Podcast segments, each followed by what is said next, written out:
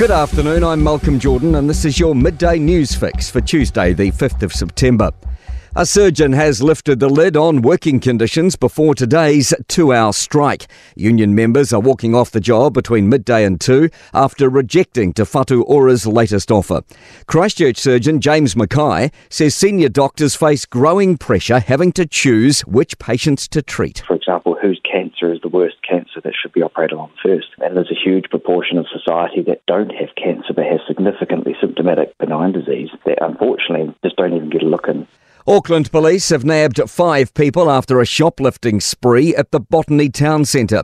A group was caught yesterday afternoon loading trolleys at multiple stores and walking off without paying. Jacob Jones has more. Police took them into custody and returned all stolen items.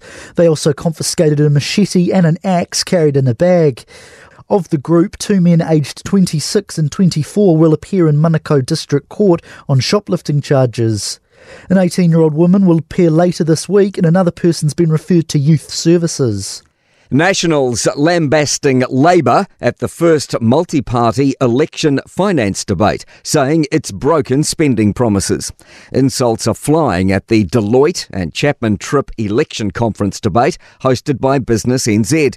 Here's political reporter Sophie Trigger. Nationals Nicola Willis told the finance minister he spent more in every single budget than was promised last election. But Grant Robertson accused her of being a hindsight economics professor and noted many of the government's costly expenses were in fact called for by National. Meanwhile, ACT's David Seymour told the Greens' Julie Anne Genter he wouldn't trust her to run Venezuela's economy, while she condemned his tendency to bash government.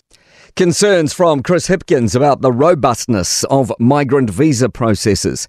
Immigration New Zealand is being accused of prioritising speed over correct checks when considering applications under its accredited employer work visa scheme.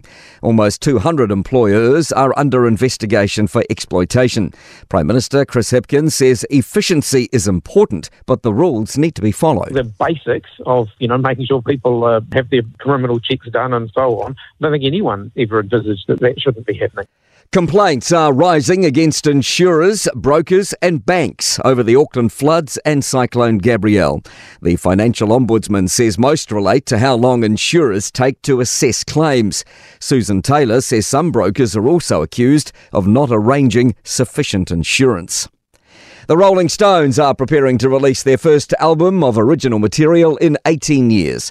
Hackney Diamonds will be the first since A Bigger Bang in 2005. The album is also the Stones' first since the death of drummer Charlie Watts in 2021. Police have issued a warning to take mountain safety seriously after a helicopter's had to pluck two ill prepared men from Mount Ngauruhoe. A climbing party discovered the pair sitting near the summit on Saturday afternoon, wearing street shoes, jeans, t shirts, and hoodies. They fed them, gave them warm clothes, and called for help to sport. Men's number one, Carlos Alcaraz, has advanced in straight sets to the quarterfinals of the US Tennis Open. French rugby great Olivier Magne, has, uh, who played in the 1999 semi-final win over the All Blacks, has labelled the current side as the weakest in history, ahead of their World Cup opener against the hosts in Paris on Saturday morning. A 42 year old man has been arrested on suspicion of assaulting former footballer Roy Keane after an alleged incident during Arsenal's Premier League win over Manchester United. That's your latest news fix. I'm Malcolm Jordan. We'll be back with the next update at 5 pm from the Newstalk ZB newsroom.